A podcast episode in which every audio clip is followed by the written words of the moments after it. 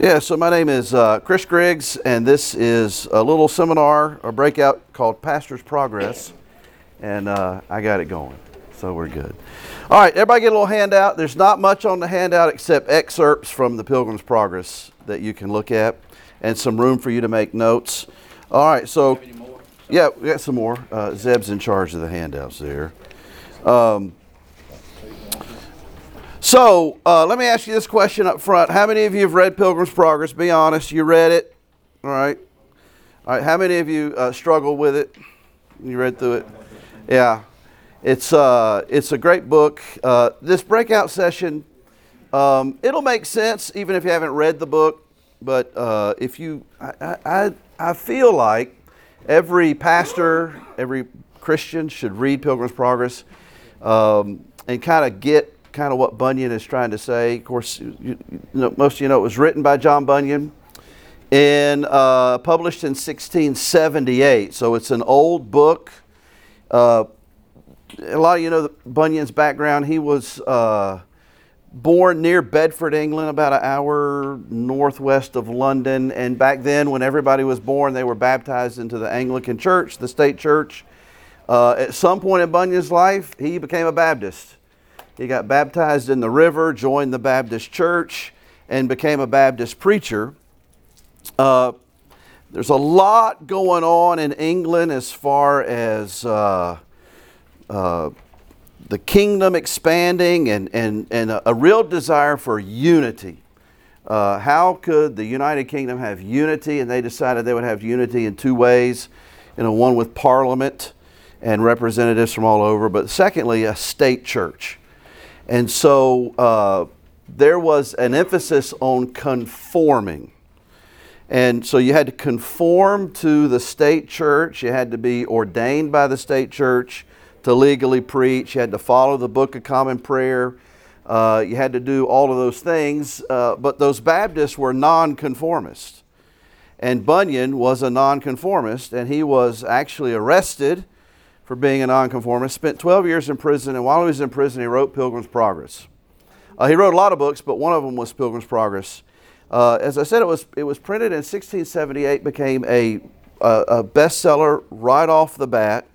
And if you look at the front of your, your thing there, the handout, that's just sort of a, a copy of, of the first edition, I think. It's got a picture of Bunyan, and, uh, you know, he's asleep. You know, it begins the book begins that he had fallen asleep in a den in the jail and he had this dream and so the pilgrim's progress is this whole dream thing and then at the end he wakes up you know wakes up a couple times actually.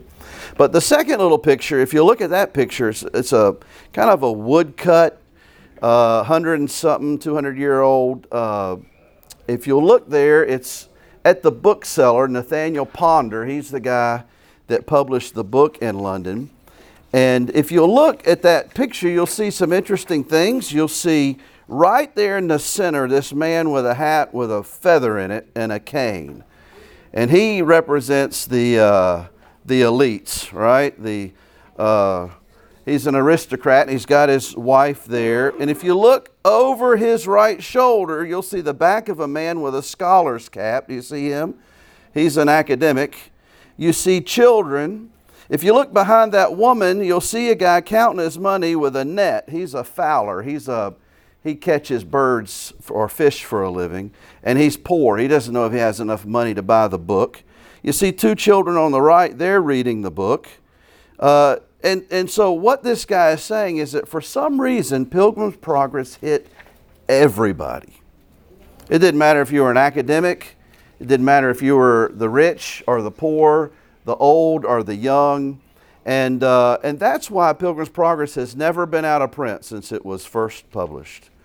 It has always been in print. Now, it used to be the second most read book in English.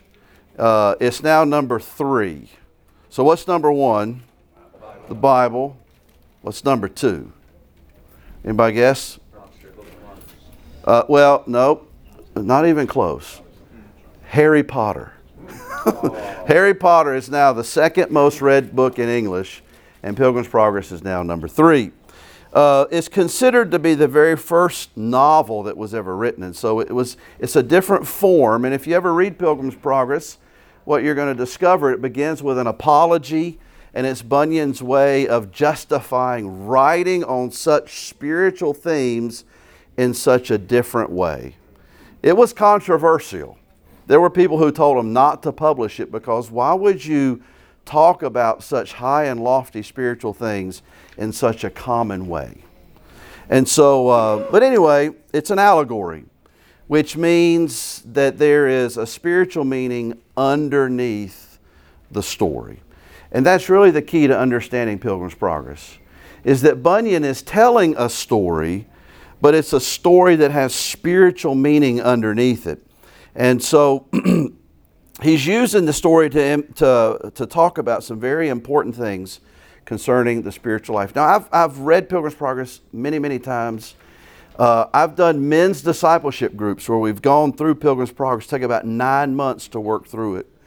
And uh, one of the things that I discovered as I was reading Pilgrim's Progress, if you know the story, it's about a man, he doesn't have a name. I mean, he does, his name is Christian, but he's not a Christian. His original name was Graceless.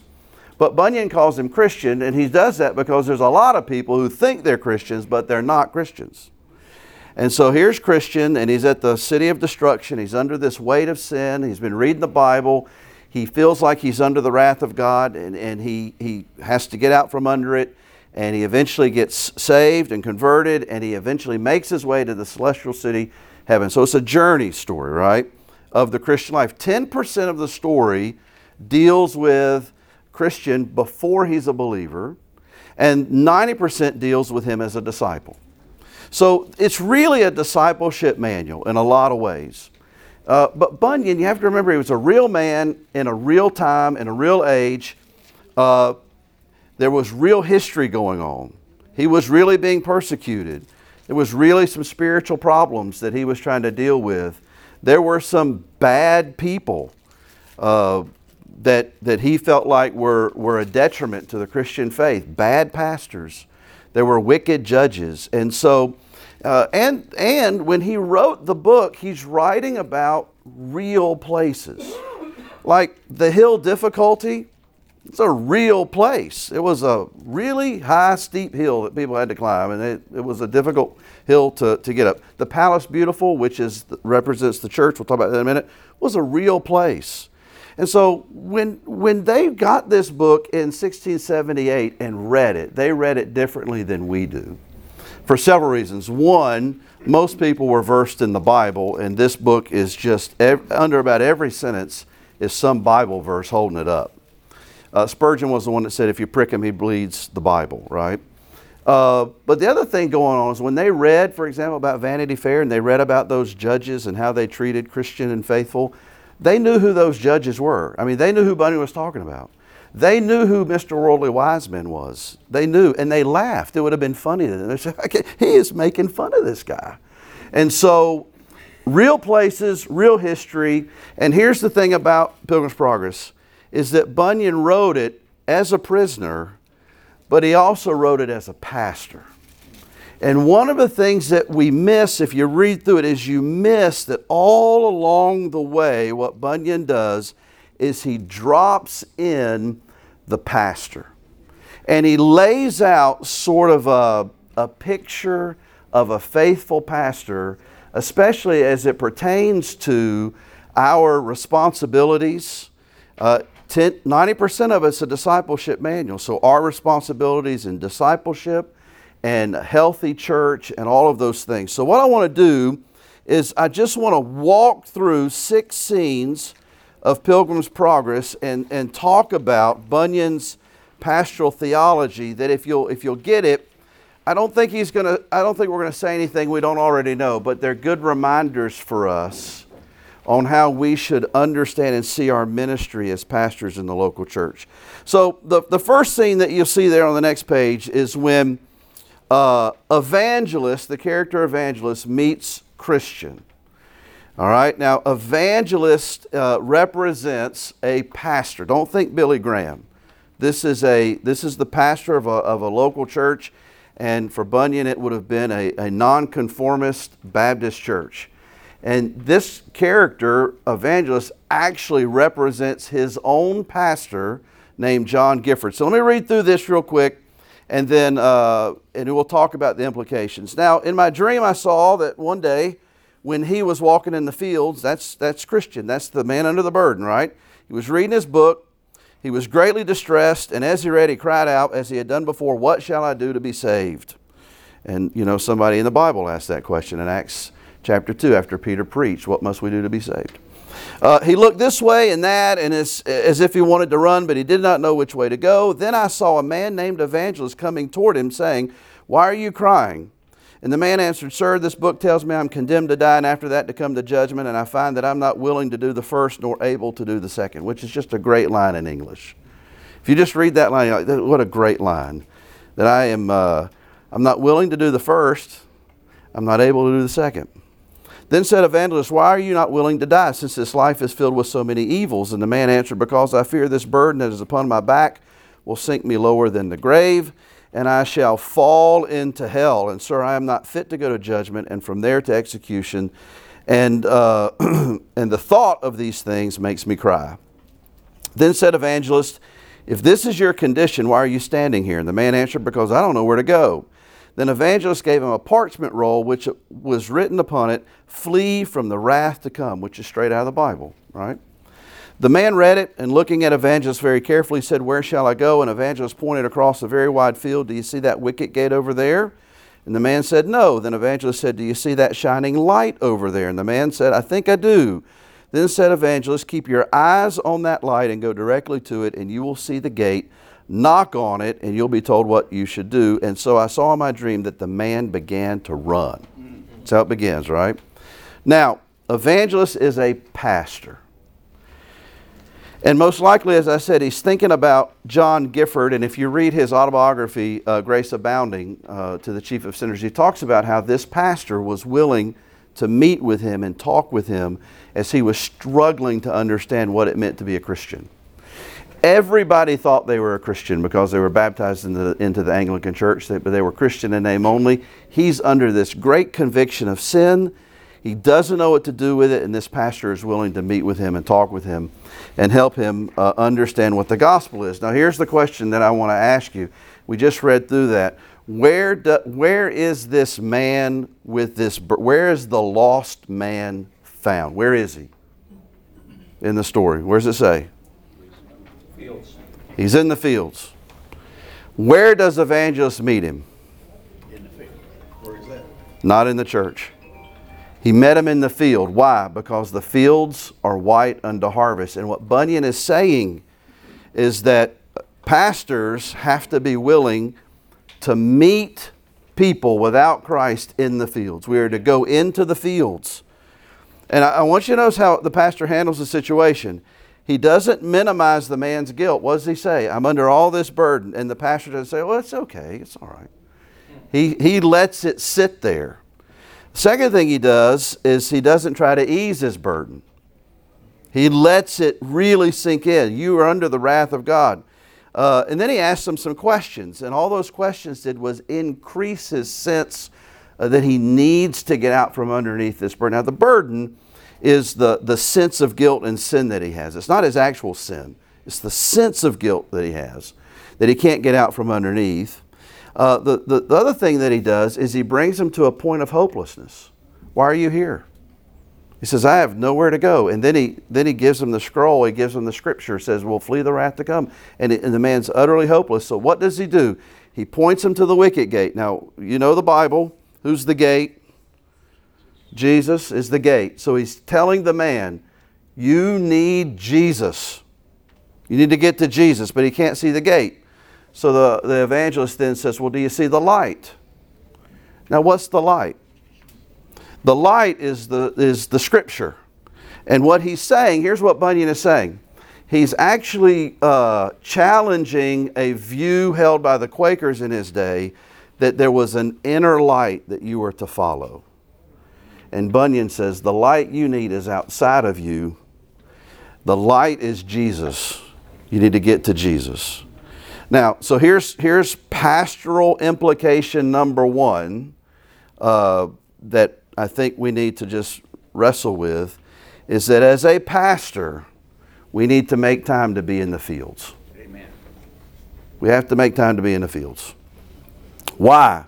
Because that's where the harvest is found. That's where we engage the lost. That's where we find burdened sinners. There, there is too often this idea.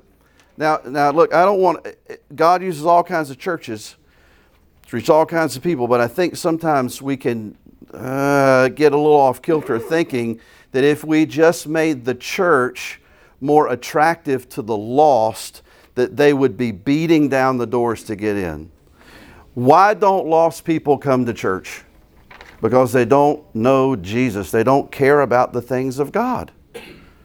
And the expectation that if they want to hear about Jesus, then let's make this thing as pretty and as exciting as we can to attract them to the church. Well, that happens. Every single lost person who ever came into your church was attracted to it for some reason. Either somebody invited them, or there was a kids program, or there was something going on, right? So I'm not minimizing it. What I want to say is that Bunyan has this idea that it begins not with trying to attract somebody to your church, but for pastors being in the fields engaging people where they are. So that's sort of pastoral lesson number one. I don't even know if these pins work, but we are to seek the lost where they are. All right, that's number one. Now, I'm not going to be able to get through all of these if I take time, more time than I want to on each of these, or more time that I like to. All right, let's go to number two. Before we do that, here's I want to ask you where, how are you making time to be in the fields? How are you doing it? How many lost people would you consider uh, friends that you're engaging with to win them to Jesus? How many, how many lost people do you know personally by name that are on your prayer list that you're praying for? How many? Uh, this is a re- where does where does discipleship begin? With conversion, right? And so discipleship begins with evangelism, and so um, so anyway, that's where we begin. All right, second one is evangelist confronts Christian. That's the second scene. There's six scenes where where the pastor is dropped in. Uh, now, uh, let me read through this really quick. Now, um, Christian began to be sorry that he had taken Mr. Worldly Wiseman's counsel. And I want to stop there for a second and tell you Christian's on his way to the wicket gate, uh, and he's, he crosses paths with a man named Mr. Worldly Wiseman who say, sees the burden on his back and says, Hey, brother, you got this burden on your back? And he says, Yeah. And he says, I'm trying to get to the wicket gate to get rid of my burden. And he says, You don't have to do that. He said, There's a hill over there. All you got to do is climb the hill. And over the hill is a town called Morality. And if you can get to the town of Morality, I've got a, I've got a brother there named Civility. And Civility, he knows how to lessen your burden. The name of the mountain, the hill you got to climb is Legality. So Mr. Worldly Wiseman is saying, you don't need Jesus to get out from under your burden. You just need to be a good person, follow the law, be civil, be moral, and you'll feel good about yourself. You won't have this burden anymore. And, and the man believes him. And he heads over and he tries to climb uh, Mount Sinai, the law, and it's smoking and thundering and all that stuff. And, and evangelist shows up to confront him uh, for believing false teaching about how to be saved. And so you can read through all that. Um, well, let's look, let's pick up with the uh, the conversation. Evangelist, what are you doing here, Christian? Uh, Christian didn't know what to say, so he stood speechless. Aren't you the man I found crying outside the walls of the city of destruction? Yes, dear sir, I'm the man. Didn't I tell you to way the wicket gate? Yes, dear sir. How is it then that you have so quickly turned aside? Sounds like Paul in Galatians 3, doesn't it? For you are not going for, for you are not going uh, the you are going the right the wrong way. That's just what it should say. It's a typo. Then evangelist said, Stand still for a bit so I may show you the words of God. Now, how did he? How did he sound when he said that? Well, I don't know, but look what it says next. So Christian stood trembling. So, what you see is an urgency on this pastor's part to tell this man the truth and to warn him against believing that which is false. And he says, uh, Thou art the man who's running into this misery. You've begun to reject the counsel of the Most High and draw back from the way of peace, almost to the point of perdition. Then Christian fell down at Evangelist's feet, crying, Woe is me, for I'm undone. At the sight of this, Evangelist caught him by the right hand, saying, All manner of sin and blasphemy shall be forgiven men. Be not faithless, but believing. And Christian says, Sir, what do you think? Is there hope? May I now go back to the wicket gate? I'm sorry I've heeded this man's counsel, but may my sins be forgiven. An evangelist says, Your sin is very great, for by it you've committed two evils. You've forsaken the way that is heated. Uh, uh, I have heeded, uh, minute, you've forsaken the way that is good, and you have taken forbidden paths. Yet the man at the gate will receive you, for he has goodwill for men. Then Christian prepared to go back. Then an evangelist, now look at this, after he had kissed him, smiled and wished him a successful journey. So now what we have is we have a false teacher worldly wise. Wiseman. Probably a real person named Edward Fowler, who was a latitudinarian, who uh, would be what we would call a liberal pastor who believed in social reform. He did not believe that you needed the atonement. Edward Fowler was a real guy who wrote a book about this, and Bunyan actually wrote a book to confront him while he was in jail. That Edward Fowler is a false teacher. And that's who Worldly Wiseman was. And a lot of people would have said it. They said, oh, he's talking about Edward Fowler. Um, he offers a different gospel to Christian based on morality, civility, and legality. In other words, all you do is be a good person, do good deeds, and when evangelist shows up, he rebukes him sharply. And so here's our second lesson uh, of pastoral ministry, and it's this. Uh, we need to be men who guard the gospel. We've got to guard the gospel.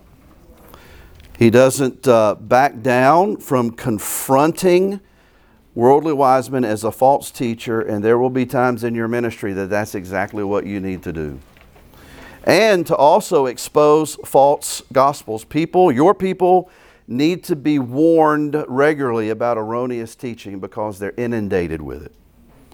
There is a lot of false teaching that has deceived people into believing uh, wrongly about the gospel. Eh, eh, the, the last thing the enemy wants is for anyone to come to faith in Christ. And so, uh, as you're dealing with lost people, don't be surprised as you're dealing with them and you're sharing the gospel with them and they're beginning to see it that somebody doesn't happen to cross paths with them. Now, you got to understand when, when, when they cross paths, Christian is going to the wicket gate. He crossed paths with a man going away from it. That's symbolic. Bunyan's wanting, you know, this guy is not going the right way. And the last thing that our enemy wants is for lost people to experience peace and forgiveness and purpose in Jesus Christ. In fact, we're not going to read this part, but when if you know the story when Christian actually gets to the wicket gate and goodwill answers the door, Bunyan says that he pulls him in because Beelzebub has a tower right beside who'll shoot fiery darts. That even at the moment of conversion, he is actively working against that person coming to Christ.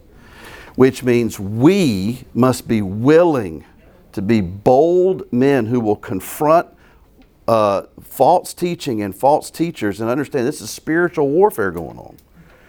And so he's stern.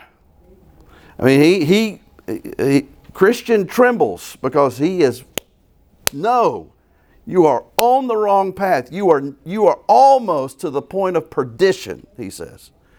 But notice how it ends.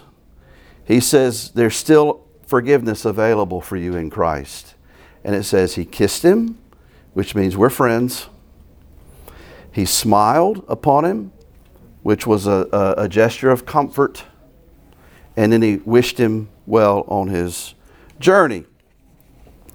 And so, what we got to be is, is we got to be men who will be willing to speak the truth in love, even when it's uncomfortable. We might have to do some probing and correcting uh, and work to correct people's false idea of sin. I'm, I'm a good person. You ever had that conversation? Hey, you think you're going to go to heaven? Yeah, why? I'm a good person. I'm a really good person. I always do the Ten Commandments test. You ever do that? Let's do the Ten Commandments test. Number one. Let's see how good you are. You got to get 100 on the test. And I always do that with somebody. Number one, no other gods before me. Eh, you know, no, I, yeah, honor your father. No, but when you get to number uh, six, thou not, shall not murder. Right? What does everybody say? Well, ah, I ain't killed anybody. Right? But I did that one time to a man in the hospital, and I went to number six. He said, "Yeah, broke that one." Backed up from the bed. I was like, next. yeah, right. So we got to be willing. wait, Listen, you're, we are not, and I wrote this in my notes. We're, we're not life coaches or motivational speakers or salesmen. We are to unashamedly hold forth the gospel because the souls of men are at stake. Amen. So Bunyan, you can see the urgency here, but that doesn't mean we have to be jerks. Doesn't mean that we have to have scowls on our face. He kissed him. He comforted him. He smiled upon him. He offered extended forgiveness to him. All right, number three. He makes it to the wicket gate. He's now converted. Makes his way. The first stop on the King's Highway is the interpreter's house. The interpreter is the Holy Spirit. Inside this house, the Holy Spirit is going to show this new believer seven pictures, and each picture represents a truth that a new believer needs to know and hold on to for his whole Christian life. And so here's the first picture. It says he commanded his man to light the candle, the illumination of the Spirit, and um, he led him to a private room and bid his man open a door. When he had done so, Christian saw the picture of a very grave person hanging upon the wall. He had eyes lifted up to heaven, the best of books in his hand, the law of truth written upon his lips, and the world behind his back. He stood as if he pleaded with men, and a crown of gold hung over his head. And Christian asked, What does this mean? Now listen to this. This man, this is the Holy Spirit, this man who is pictured, there is one of a thousand. He can beget children, travail in birth with children, and nurse them himself when they are born. And you see him with his eyes lifted up to heaven, the best of books in his hand, and the law of truth upon his lips, to show you that his work is to know and unfold dark things to sinners, even as you also see him standing as if he pleaded with men. And you see uh, the world cast behind him and a crown over his head to show you that he despises the things that are present. For the love that he has for his master's voice, he is sure to have glory for his reward in the next world. Now, I have showed you this picture first.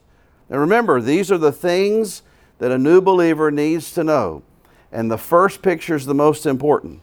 I've showed you this picture first because this man pictured here is the only man whom the Lord of the place where you are going has authorized to be your guide in all the difficult places you may encounter on the way.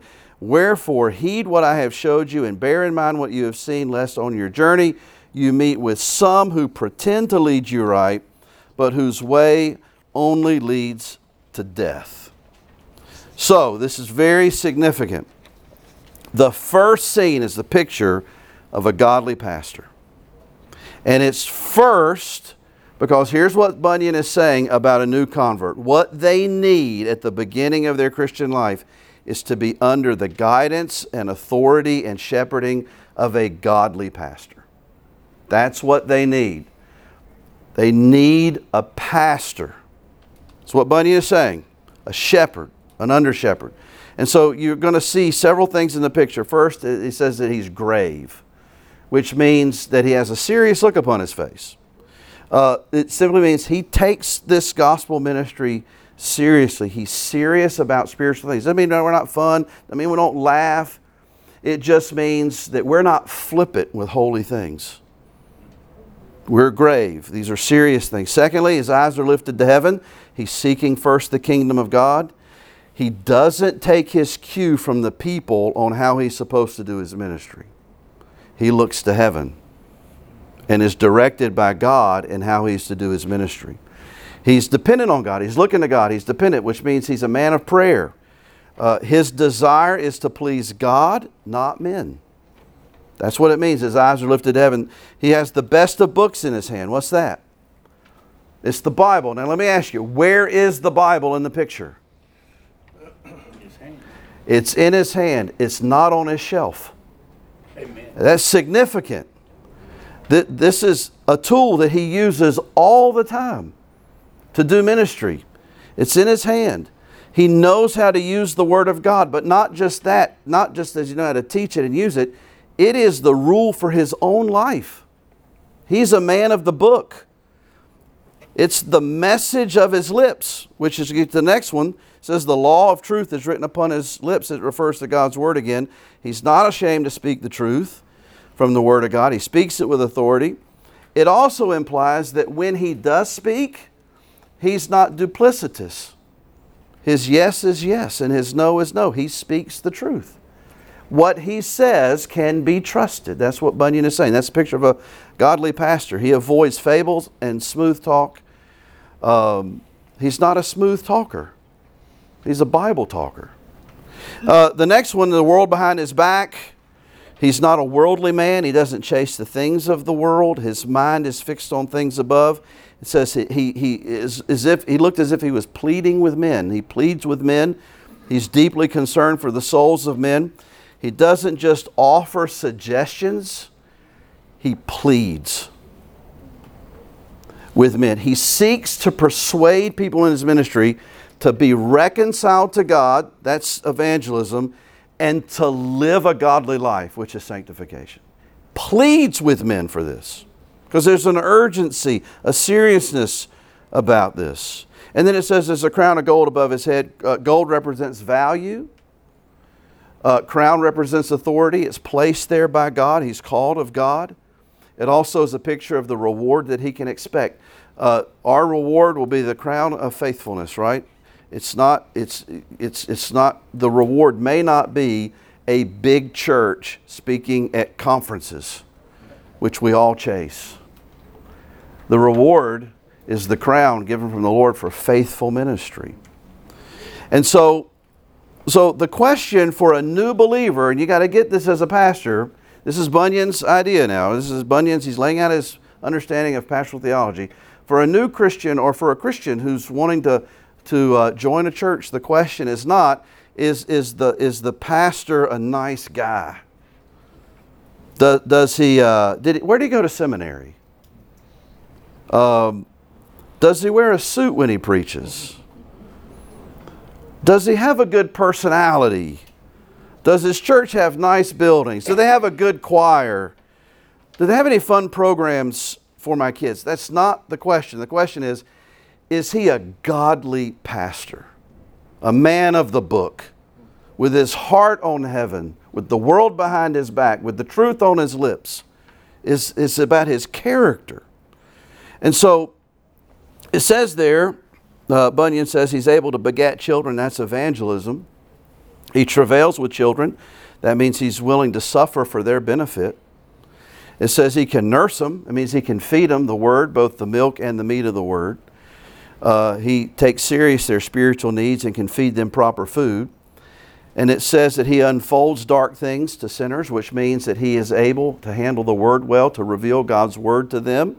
And then it says that he loves to serve his master, and that's the heart of his ministry, is he loves Jesus. Amen. The heart of his ministry. So here's the, the third, uh, our third lesson, uh, our implication here of pastoral ministry. And, uh, and, and, and that is, is that our people need a godly pastor to guide them. We are to guide the believer. We're to be a discipler. Basic stuff, right? All right, let's go to the next scene. I'm having to go quick because we got lunch in 25 minutes. All right. Next scene is when uh, Christian now leaves interpreter's house, makes it up the hill difficulty, and he sees at the top of the hill a place called the Palace Beautiful, which represents the church. And uh, it's an interesting scene. Uh, there are some dangers. There are two lions that are beside the path, one on the right, one on the left. He can see the palace. It's nighttime, it's dark because he had uh, forgotten his scroll of assurance and had to go back down the hill to get it. Now it's dark and it's scary. He's nervous. And, uh, and look what it says. He looked up, and behold, there was a stately palace before him. The name of it was Beautiful, and it stood right beside the road. So I saw in my dream that he hurried forward to see if he might get lodging there. Before he had gone far, he entered a very narrow passage, which was about a furlong from the porter's lodge. And looking very closely at the path ahead, he spied two lions. The lions were chained, but he did not see the chains. Then he was afraid and thought he should go back, for it seemed nothing but death was before him.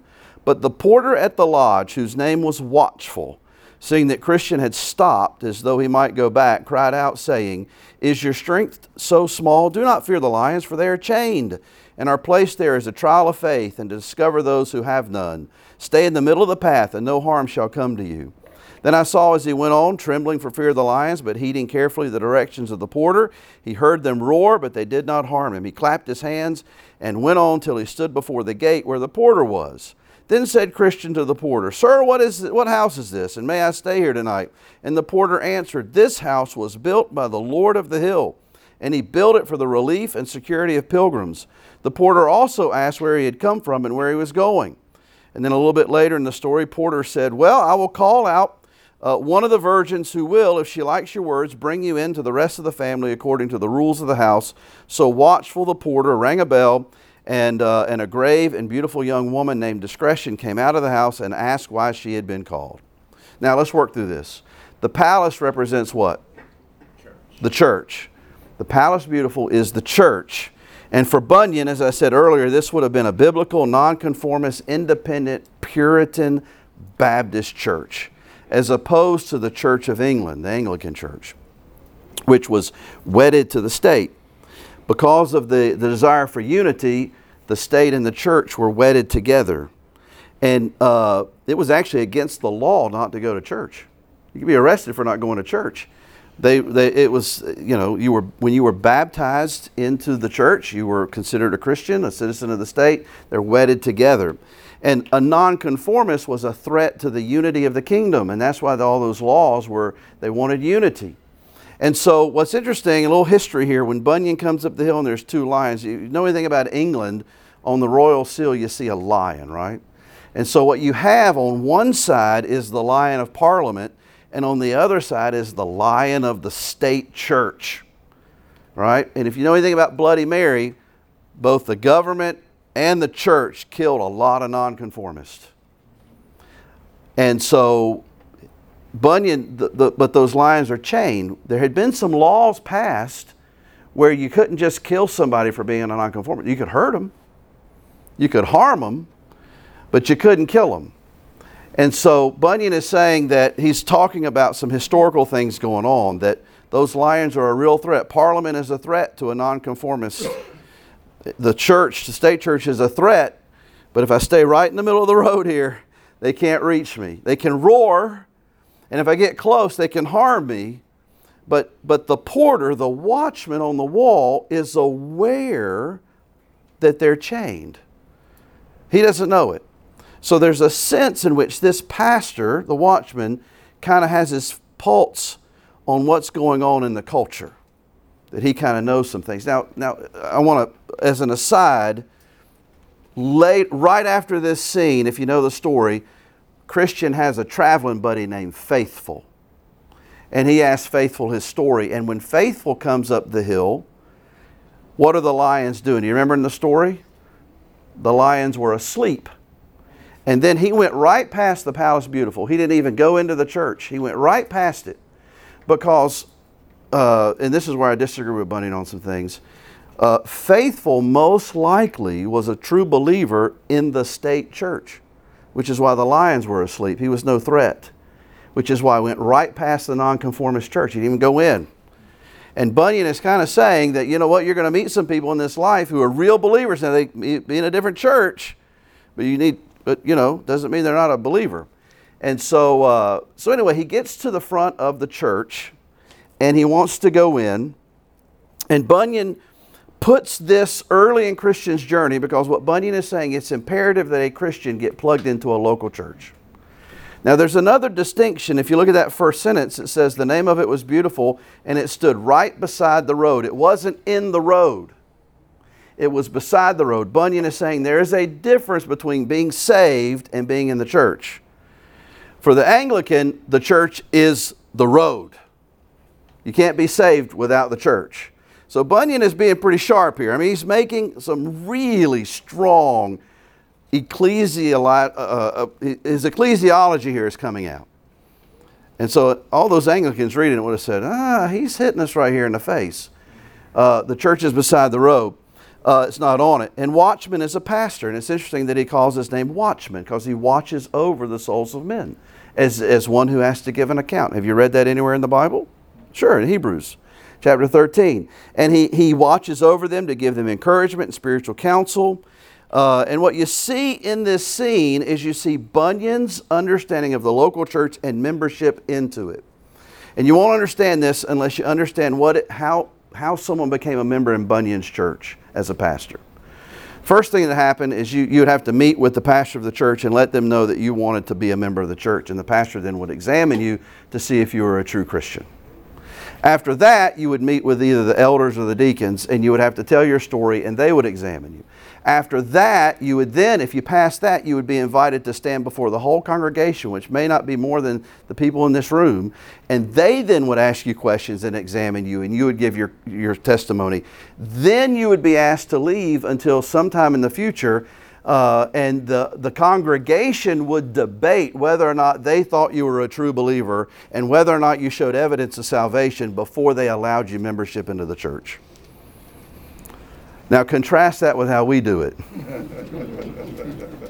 and if the pastor and the elders and the deacons and the congregation felt like you were a true believer, they would invite you back and have a service with you and you would stand and give your testimony again, they would affirm you as a true believer and welcome you to have communion with this local body of believers. We got a lot of churches, you might pastor one, where all it takes is somebody you've never seen, never met, first Sunday at your church, walk down the aisle, shake your hand, say, I want to join this church, and they're in. Which is one reason we got 16 mil- million Southern Baptists and about 5 million that show up on a Sunday, and there's been a real emphasis on regenerate church membership. And so the, the, the next little pastoral implication is that we are to, uh, to work in such a way that we are maintaining the purity of the church, that we take church membership seriously, that we are to watch over the church. Now, if you read that story, the porter starts asking him some questions, right? And then he says, Well, I'm going to have one of the virgins, four virgins, come and ask some questions. Virgins, purity. And the first virgin, what's her name? Discretion. And you know what Bunyan is saying? You need to have discretion on who you let in. We're taught our whole life to open the front door as wide as you can open it and then spend all your time trying to keep the back door closed. And Bunyan says, no, make it hard to get in, make it easy to get out. But we have to have discretion on who we shepherd, who comes in. We need to examine them. We need to make sure they're really believers. What process do you have of church membership? Because you've got to give an account for their souls. And what process do you have to make sure that you're exercising discretion in how the church is formed and functions. One of the things we do is we do pastoral interviews. I don't know if you do that. I would advise you to. I've got two tomorrow. Uh, they'll sit down with me, and I'll just ask them, "Tell me, tell me your story. Explain the gospel to me. Tell me your testimony." And uh, one one time, I had two people sit on the couch, and they said, "We're so excited. We want to be baptized." And, and I said, "Well, tell me your story." and he grew up uh, Jehovah's Witness, and she grew up Church of Christ, baptismal regeneration. And they wanted to come into the church, and they had no understanding of the gospel. They just liked the it was the they religious. They felt like they should go to church. They had just moved to the community, and they liked the music. And if we're not careful, not only will we let those folks be members who don't even understand the gospel, and let them be greeters or deacons. Boy, that's a terrible thing. And some of you are like, I got some deacons like that. And so he's saying you've got to watch over the church. The, the second virgin, her name is Piety. She asks questions about his spiritual devotion. Tell me about your Bible reading. Tell me about your prayer life. The third one is her name is Prudence, and she, she wants to know how do you fight against sin? How do you handle temptation? How, how, how are you living your life in a way that you're able to resist the temptation of the evil one? The fourth one is called Charity, and her questions are this Tell me about your love for others and your ministry to other people. Tell me about your concern for the lost. That would radically change the disciple making DNA of our church if we thought differently about what the church is. And it's only after he, all that, he comes in and, they, and he's welcome to the table. And he shares communion. I, I got to hurry. I got, what, how much time? I got 15 minutes. It's interesting in Pilgrim's Progress that there is no baptism. There's communion, and that, you know what they do at the Lord's table? They sit at the Lord's table, and all they talk about is the Lord. If you read that whole section, the conversations engaged inside the church are all about the gospel. And it's a good reminder that, I mean, listen, that's a sign of a healthy church that people not only understand it, they rejoice in it. And they gather to discuss it and talk about it. But there's no baptism, and this is where Bunyan and I sort of veer off the path a little bit. Bunyan did not believe that you needed to be baptized by immersion to actually enter membership in the church. He, uh, he personally believed you should be baptized by immersion, but if there was a guy who grew up in the state church and loved Jesus and, and, and, and wanted to be a part of the church, he didn't want to make that an issue, a hindrance. Now, that's where we're different. We're going to get you wet all the way uh, for several different reasons. Um, and there were actually some guys like Nehemiah Cox and some other uh, particular Baptists. They wrote these books back and forth with Bunyan, trying to encourage him to get that part of his ecclesiology right. Um, but the table was center. You got a watchman, you got interviews, and all of that happens before you get to the table because they believe that the members of the church, the only true members of the church, are those who are genuinely born again. That you don't enter into the kingdom of God because as a baby somebody put water on your head. You enter into the kingdom of God through faith in Jesus Christ. Amen. Yes. Help think, but everything Bunyan wrote was purposeful. Yeah. What was the reason for Christian clapping his hands? Uh, he felt the hymn? he didn't experience. trying to be quiet and not wake the light? He got past them. They were awake already. They were chained. He was just happy he got past them. So he's clapping for joy. clapping for joy. he made it to the palace. Yeah. And uh, without getting hurt, without being scathed. All right, let's go to the next one. Well, let me finish this one. All right, I got a couple things. Uh, watch carefully over the church, protect its purity. Understand that the church belongs to the Lord. It's not your church, and you're going to give an account for how you handle it. Uh, but another lesson, and one that we often forget, is what's the name of the church in the book? It's called the what? The palace. The, the church is beautiful. It's a good reminder for us. I can be honest with you, the last couple of years, it's been hard to see a lot of beauty in it. It's been tough, but it's beautiful, and it was built for pilgrims.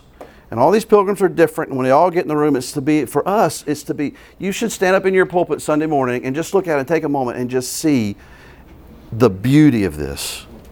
The beauty of the gospel to save such a difficult, weird group of people and put them all in the same room together, shoulder by shoulder, singing the gospel, which without Jesus, they wouldn't even hang out with each other. There's a beauty to this thing, right?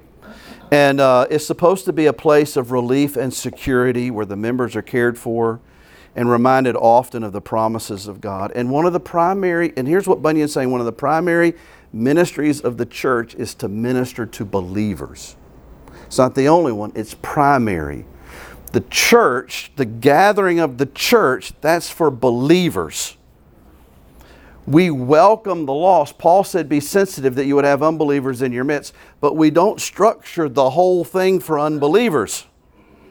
It's for believers to be encouraged and nourished and equipped to live on mission. And while we praise God that the lost come and get saved, we don't form our whole understanding of ministry and the gathering of the church around getting uh, around lost people.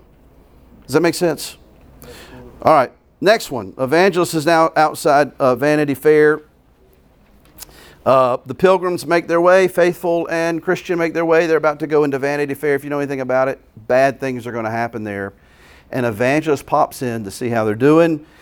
And it says they were almost outside of the wilderness, and uh, Faithful happened to look back and spied someone coming after them and recognized them. Oh, said Faithful, look who comes yonder. Then Christian looked and said, It is my good friend evangelist. Now, it is interesting. How did he view his pastor? This is my good friend. This is my good friend.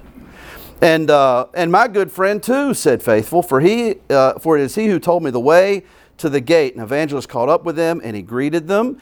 And evangelist said, Peace be with you, dearly beloved. So, how are the, how are the people for the pastor? They're his dearly beloved. You can see this relationship.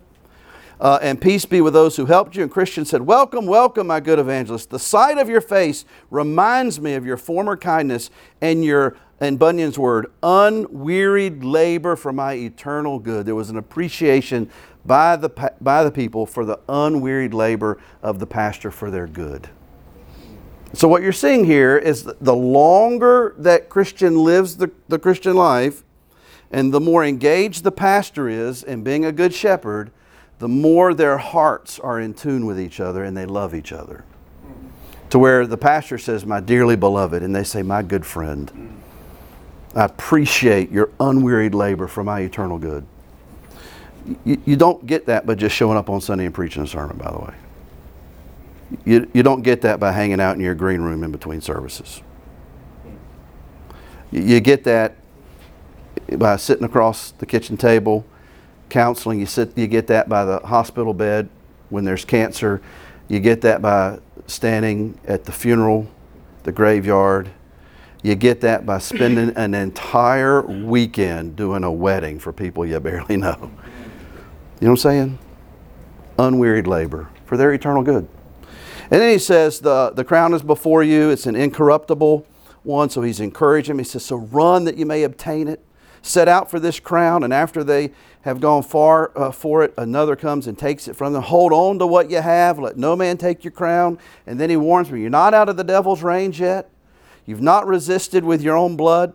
Let the kingdom always be before you. Believe steadfastly in those things that are invisible. Let nothing that's on this side of the other world become a part of you. And above all, watch out for the lusts of your own heart. So he's just giving them this encouragement. And then he says, My sons, in the next paragraph, you've heard the word of the gospel. You must pass through many tribulations to enter into the kingdom of heaven. Before long, you're entering a town you will soon see before you, and in that town you will be harshly attacked by enemies who will try to kill you, and you may be sure that one or both of you must seal your testimony with blood. But be faithful unto death. Where have you heard that? Revelation. There happens to be a character named Faithful. He's letting us know some faithful's going down. Be faithful unto death. The king will give you a crown of life. When you come to that town and have found what I've told you, then remember your friend and then he says, Behave like men. Commit yourself to your faithful Creator. Continue to do good. So now they're in the town, and look what it says. They beat them mercifully, mercilessly. They let them in chains, led them in chains up and down the fair as an example to others. But Christian and faithful behaved even more wisely and bore the humiliation and shame with so much meekness and patience. They returned to the cage the men to the cage, fastened their feet in the stocks until further order should be given. Look at this. And here, Christian and faithful in stocks in the cage recalled what they had heard from their faithful friend evangelist and were strengthened. For their sufferings confirmed what he had told them would happen. They also comforted each other uh, that whoever was chosen to suffer should be blessed Therefore, each man secretly wished that they might have that honor, and they committed themselves to the all wise will of the one who rules all things, content to abide in their present condition until he should will otherwise. Now, this is the third time evangelist shows up. First is in the field, second is right next to Mount Sinai, this is right outside of Vanity Fair. And this, and the whole scene, what, here's what Bunyan is saying. I'll write it here is that we need to prepare our people to suffer well, to prepare for suffering. Now, they got that kind of relationship, that love relationship, where the pastor is able to sit down and say, Now, I know it's, it's going to be, you're about to go through some hard things, but act like men. Jesus said it would be hard. He didn't promise you an easy life. You know, the entire story of Pilgrim's Progress goes uphill. Did you know that? Uphill. Do you know what? You know what Bunyan is saying? The Christian life is not easy. We're not doing our people any favors by telling them that if they just believe and have enough faith, things will be easy for them. Do you realize in our culture right now, if our people hold fast to what is true, they are going to suffer something for it? The temptation to, to compromise on moral issues is stronger against the people of God now than ever before. And what our churches need is a pastor who's willing to prepare the church to face suffering, to act like men, to be faithful to the end, to not compromise. And that's our fifth lesson. We're to labor for our people in such a way that they're prepared to endure the sufferings in this life. Now, for Bunyan, that meant prison potential death. They're still, they still could kill you. I mean, if Bunyan got out and kept preaching under those same laws, they would have exiled him, thrown him out of the country, and if he came back into the country to preach, they would have killed him. And they said, all you got to do is recant. If you'll recant and, and, and join the church and not preach as, a, as an unlicensed minister, then we'll let you go. And he says, You let me go today, I'm going to preach today. I'm going to preach today and you just think, you know, I, don't, I don't want to make light of this because we have been in a mess for the past two years, but it didn't take nothing for some of our people to cave. Nothing. And we can blame them all we want to, but one of our responsibilities as a pastor is to prepare them, to disciple them, to not be ashamed of the gospel, and to be willing to suffer in this culture and not conform. Paul says, don't be conformed to this world. That's part of our responsibilities. And what they need is someone who loves them, sees them as dearly beloved, and is willing to shape them to be the kind of disciple who won't compromise. Let me give you the last one. We'll do it really quick. And, uh, and it's the shepherds on the delectable mountains. I don't want to read it, I don't want to take up time, but the shepherds represent pastors. Uh, there's four of them there. And uh, our last lesson, I'll write it on the, on the board here, is that we need to equip our, our people to finish strong. This is towards the end of the book. This is towards the end of the race. Heaven is in view. And they get there, and, and these the delectable mountains, delectable means pleasant, it means, you know, pleasing. Uh, from the mountains, they can see clearly, they can see the celestial city. They're near to heaven. They've been walking with Jesus a long time. We're, we're talking about towards the end of their race now. They, have a, they can see with more clarity the end. God's Word, they've, they've, they've immersed themselves in God's Word longer. Heaven is in view. And those shepherds are pastors who feed and guard the flock, but the emphasis now is on ministering to those who are getting to the end of their race. It's almost like senior adult ministry. And there's, there's uh, three sermons. There's these hills. Each hill represents a sermon. And the first one is a hill called Error. And he's saying the pastor is going to continue to warn you against doctrinal error. It's, you're never out of danger of believing wrongly about the gospel. Number two, the hill called Caution. This is about behavior. You're never out of danger of not just believing wrong, but behaving wrong. And the third hill is called Clear. It's the third sermon. And that represents an unobstructed view of Christ in all of his glory and the hope that he has for us. So this is the three sermons. One, but don't, you know, a warning against false teaching, a warning against false behavior, and an unobstructed view of the glory of Christ. And so they give them a warning there, and you can read it. It says, Beware the enchanted ground. And, and the whole, if you look at, if you just were to map out the King's Highway, the longest stretch in the King's Highway is through the enchanted ground. And the shepherd warns them don't fall asleep on the enchanted ground. The air is, is toxic. And if you breathe it in, it'll put you to sleep. And he says, so keep moving, keep going, don't stop, keep going, keep going, keep going. And Bunyan's point is this is that we know this to be true. The longer you do the church thing, the easier it is to get disconnected and apathetic towards it. We've, heard, we've all heard, I mean, is there, is there going to be a new sermon that we could hear? We sing the same songs over and over and again. There's a danger of apathy. There's a danger of quitting, of slowing down, of retiring and moving away and just suddenly church on TV or church on, online, right? And we're seeing that. And so here's what Bunyan is saying is that part of our role as pastors is to equip our people to finish strong. Even the old people. And the old people need it the most. They need it the most because you know what? They're convinced that they've already done all this. It's time for somebody else to do it. No. They're You-. It's time for them to enjoy life. That's right. That's right. We don't retire. We retread and keep going, right? So let me end with this. Uh, here's the summary of the pastoral implications seek the lost, guard the gospel, guide the believer, watch over the church, prepare for suffering, equip and finish strong. And I to take you back to Interpreter's House and I'm going to pray.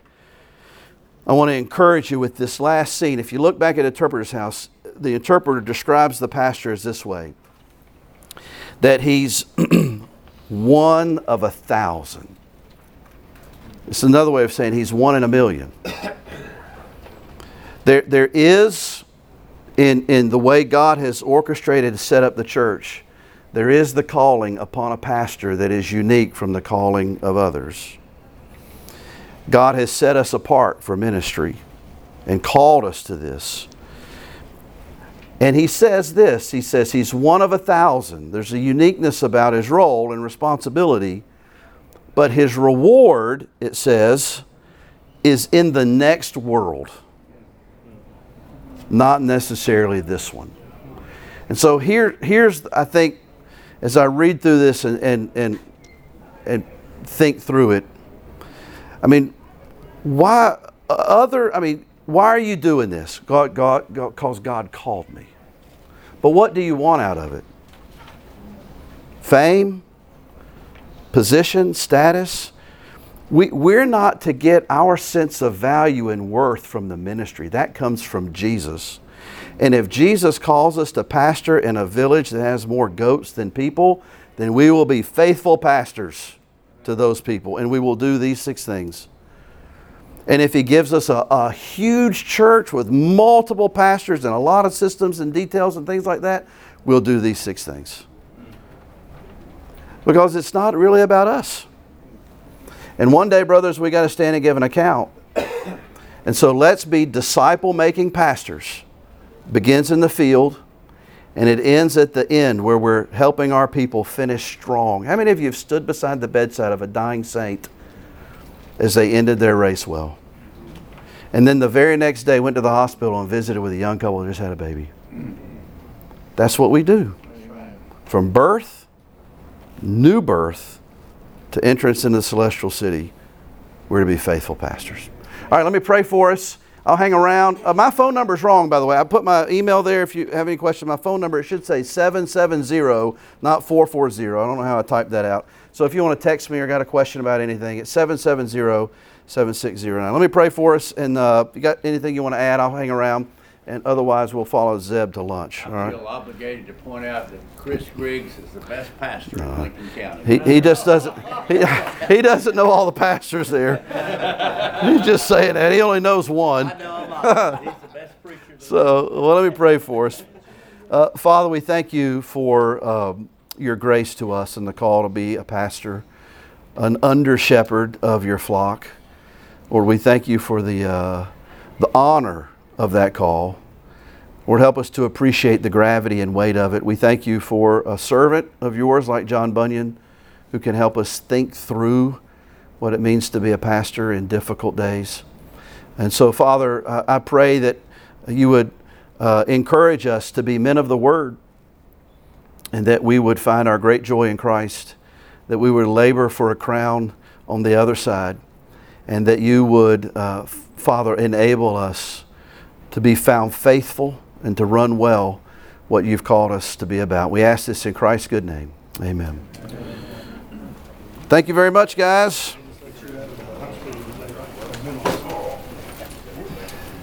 Brother, that was awesome. It's okay? Is it good? So Okay. we got to tell a story. What story is that?